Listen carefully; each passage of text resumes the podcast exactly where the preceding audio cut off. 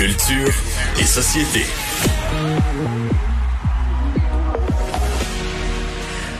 c'est une interprétation aujourd'hui. Parce que moi, j'avais lu les rapports, euh, puis là, j'écoute le ministre. euh, possibilité d'avoir des balles définissantes, c'est- une bien faible possibilité. C'est pas, ouais.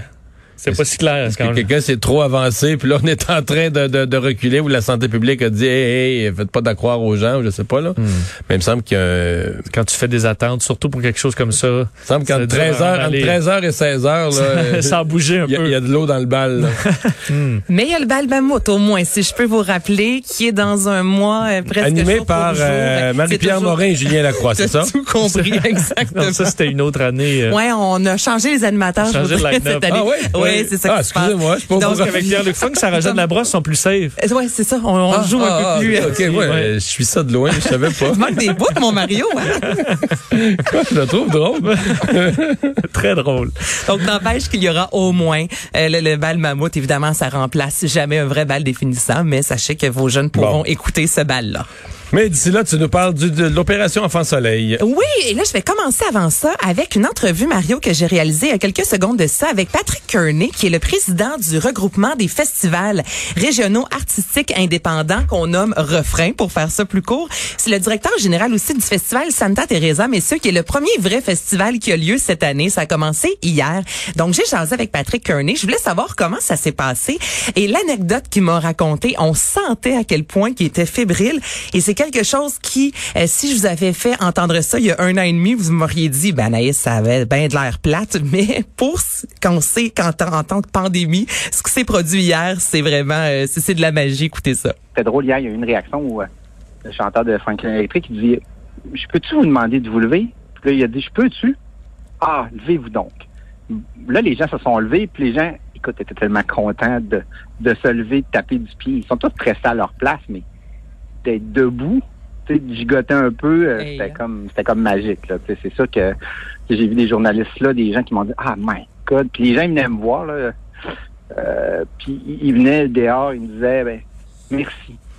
Messieurs, être debout dans une... Non, mais pour vrai, c'est parce que quand on voit sur les médias sociaux, il y a eu quand même quelques concerts, notamment euh, à Montréal. Et là, tu vois les gens, évidemment, il y a le deux mètres de distance. Tout le monde est assis avec le masque. Tu prends pas un verre de vin, même pas une gorgée d'eau. Tu sais, on est vraiment loin. On s'entend d'un Ouais. gros show au Club Soda. Donc, lui me disait déjà que le chanteur de Franklin Electric demande aux gens de se lever. Les gens qui étaient plus ou moins euh, au courant de si oui ou non c'était possible de le faire, taper un peu des pieds. Il dit ça a vraiment fait en sorte que cette soirée-là a été mémorable. Et il y a les annonces, on s'en est Mais parlé. toutes les soirées, je veux dire, les, les, les, les gens qui vont retourner à un premier spectacle, ils vont être Oui. plus mémorables. On va les apprécier plus, on va les trouver plus Mais mémorables. Si tu peux que- être debout, Mario, en plus, puis taper du pied, Oui, oui, oui. ça amène... euh, Une la coche au-dessus, mais je veux dire, Il y mon en a point, qui c'est il y en a qui vont avoir les larmes aux yeux, là. c'est que la valeur, moi, ce que je veux dire, c'est que la valeur d'aller à un spectacle va avoir quelque chose de spécial pendant au moins les, les 4, 5, 6 premiers qu'on va retourner voir. là. Ben tellement. Écoute, là, je parlais hier avec euh, tantôt avec euh, André Philippe Gagnon. Demain, il va, euh, il sera à Sorel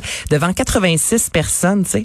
Puis il me disait, je pense que je vais être plus stressé que quand j'ai ouvert pour Céline devant 95 000 personnes. Puis il dit, tu sais, 86, c'est rien. Là, il y a un an de ça, t'es gêné de, tu sais, on aurait été gêné de dire, ouais, j'ai, j'ai, j'ai joué devant parce que 86. c'est parce que c'est plus une vraie foule quand tu pourrais apprendre leur, leur prénom là. Ouais. C'est plus une vraie foule, ça devient plus intimidant là. Ben, t'as tellement raison parce qu'il m'a dit, honnêtement, je pense que je vais tous les imiter. Demain, rendu là, j'ai 86 Ouais. personnes, je vais avoir le temps de faire des imitations des gens Une dans la salle. épaisse, ça devient un peu anonyme, là. Ben Tu oui. Ça devient comme une masse. Mais là, quand tu peux voir chaque Puis personne. souvent, dans c'est que tu la vois là. pas. Quand c'est une grande, grande foule, ça, ça oblige un certain type de, de stade ou de salle immense. S'il y Donc, a quelqu'un qui a l'air bête, là, tu. non, tu fais, vois pas, voyons, parce que l'éclairage te tu le permet vois, pas de voir. euh, Mais là, Voyons. 86 personnes, si quelqu'un s'endort. C'est ça, tu tu Lui, il n'y a pas de fun pantoute.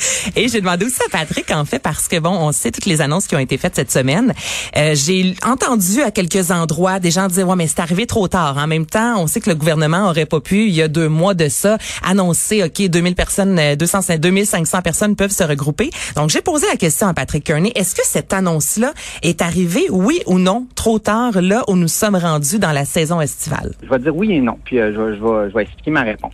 Je pense qu'elle arrive, oui, trop tard pour certains festivals. Tu sais, que je pense au Festif qui avait annoncé. Le Festif, il a déjà vendu tous ses billets. Euh, Petite Vallée. euh, eux, ils étaient tous organisés, structurés pour des spectacles de moins de, de 250 et moins. Là, qu'on qu'on qu'on vienne mettre ces mesures-là, euh, je parlais avec Clément, il me dit, ben moi, mes billets, ils sont vendus. Pour rajouter un deuxième enclos, ça me cause des frais, tout ça. Écoute, pour rajouter 250, j'ai pas nécessairement l'espace. Il va peut-être augmenter un peu, il va peut-être augmenter la jauge de certains spectacles, mais ça va être vraiment minime comme ajustement.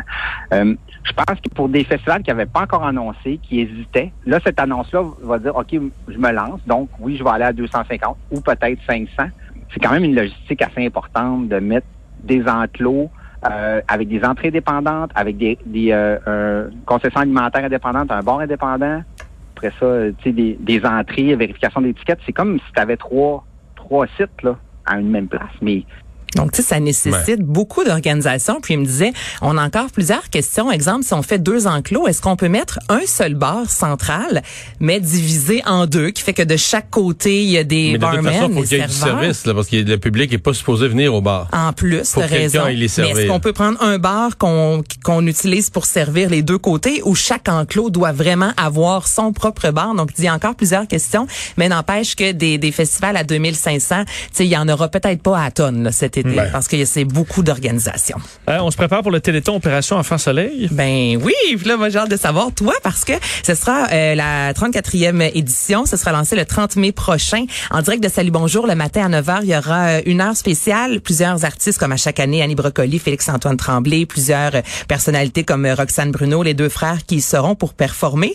Puis toi tu me disais que c'est t'aimes ça, c'est des émissions, c'est des moments agréables, des journées comme ça. C'était la- l'année dernière, la première euh, édition, parce que normalement, il n'y a pas d'émission. D'ailleurs, pour moi, c'était bien parce que ma fête, c'était à peu près là. Fait que j'avais un dimanche, je pouvais me fêter un samedi soir. Oh! Parce que dimanche, c'était le Téléthon.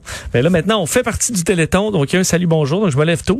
Mais euh, c'est vraiment le fun parce que je veux dire, il- y a une frénésie, une ambiance euh, intéressante. On a les invités qui sont, il y en a qui font ça depuis euh, des décennies. Ah oui. là, Opération Enfant les Soleil. habitués, là. Ben oui, puis qui ont tellement un lien fort, donc euh, de participer un peu à, à- à ça, c'était vraiment vraiment le fun. Ce sera notre deuxième année, il faut croire qu'on avait bien fait ça l'an passé. Ben c'est sûr. Puis là, cette année encore pas de public, donc c'est ça. On fait, euh, on se retourne vers la télévision, donc ce sera une belle journée, 30 mai prochain. Du nouveau club illico? Hey, ça, j'ai hâte. Moi, vous savez comment. J'aime tout ce qui fait peur, mais faut pas que ça fasse trop peur. Je suis plus Juste peur assez. Juste peur assez pour que je puisse m'endormir seule si jamais Jean-Philippe est pas là. Ça vous donne une idée. Et Club Illico vient d'annoncer la série à suspense Lac Noir. Donc, c'est euh, en, fait, en fait Frédéric Damour à qui on doit l'alerte qui est derrière, en fait, cette euh, idée-là. On a fait appel à Charles Dion et c'est là que j'ai hâte de voir. C'est lui qui a co-réalisé et co-scénarisé jusqu'au déclin sur Netflix ce film d'horreur-là qui a vraiment euh, connu un franc succès sur Netflix. Et l'histoire, on n'a pas encore la distribution, mais ce sera Ça me semble que Lac Noir, là, ça va mal aller. puis On, va, Ben, être, on va être dans le bois, puis il va on faire est dans le bois. Va faire sombre. T'es pas loin, t'es pas loin, Mario. mais c'est justement ça. On suit Valérie Boivin, qui est une policière de la Sûreté du Québec. Elle est envoyée avec son jeune garçon de 17 ans à Lac-Noir parce qu'il y a un policier qui a disparu. Et là, ben, finalement, il commence à avoir plusieurs disparitions. Puis il y a des choses étranges qui se passent. Donc, c'est ce qu'on va Ils sont dans le lac. Ils Sont- sont dans le fond du lac. On sait On le pas. sait sont- pas. Faut que t'écoutes Lac-Noir, Que Vincent. ces lacs-là, tu te baignes, puis là, tu ne vois même pas tes pieds. Là. Puis là, tu ah, il y a pas quelque chose Ah, qui m'a c'est la pire là. chose. Oui. Moi, c'est la clause. Aussitôt que le- la, la- la pénombre arrive, là, c'est sûr que je saute pas là-dedans. Et ce sera produit notamment par Charles Lafortune. Et on connaît les artistes invités au spécial 20 ans Ben. de sucré salé. Oui, je vous en ai parlé hier. Donc, euh, on sait aujourd'hui les artistes qui y seront. Jean-Michel Anctil, Brigitte Boisjoli, Véronique Dicker, Jean-Marc Parent et des anciens chroniqueurs comme un certain Gino Chouinard. J'ai plus ou moins de souvenirs, je vais vous avouer, de Gino Chouinard comme chroniqueur ou encore Julie euh, Bélanger. Je Donc, suis sûr qu'il était excellent comme dans ben, tout ce qu'il c'est fait. sûr, oui. c'est sûr qu'il Oui. était excellent, souriant comme toujours. À n'en point douter. À n'en point douter. Donc, c'est un rendez-vous ce dimanche. Merci Anaïs. Bien, Euh, et avant de continuer, Vincent, une nouvelle de dernière heure, énorme nouvelle, un cessez-le-feu qui aurait été accepté des deux côtés, en Israël et par le Hamas. Ouais, c'était dans l'air depuis un certain temps et là, ça vient d'être euh, officiellement accepté du côté d'Israël. Ce cessez-le-feu, donc entre Israël et le Hamas à Gaza, qui entre en vigueur euh, très bientôt parce que c'est dans la nuit de jeudi à vendredi, c'est dans la nuit prochaine. Alors c'est une bonne nouvelle. Euh, le Hamas donc a confirmé euh, ce cessez-le-feu et ensuite Israël qui a confirmé euh, qu'ils acceptaient. Alors ça va calmer le jeu. Évidemment, ça règle pas le fond de l'histoire, mais on a vu la quantité. c'est triste à dire que, mais il faudrait que là, on commence sérieusement à s'asseoir pour régler quelque chose du fond de l'histoire, pour pas revenir dans 3-4 ans avec euh, La même une chose. pétarade semblable. Tout à des fait morts, des raison. enfants, puis- Et euh, ça, ce sera pas simple. euh, par contre, alors, euh, puis on a vu les, les Américains à quel point euh, Joe Biden est une question complexe là, où il est souvent naturellement mal à l'aise.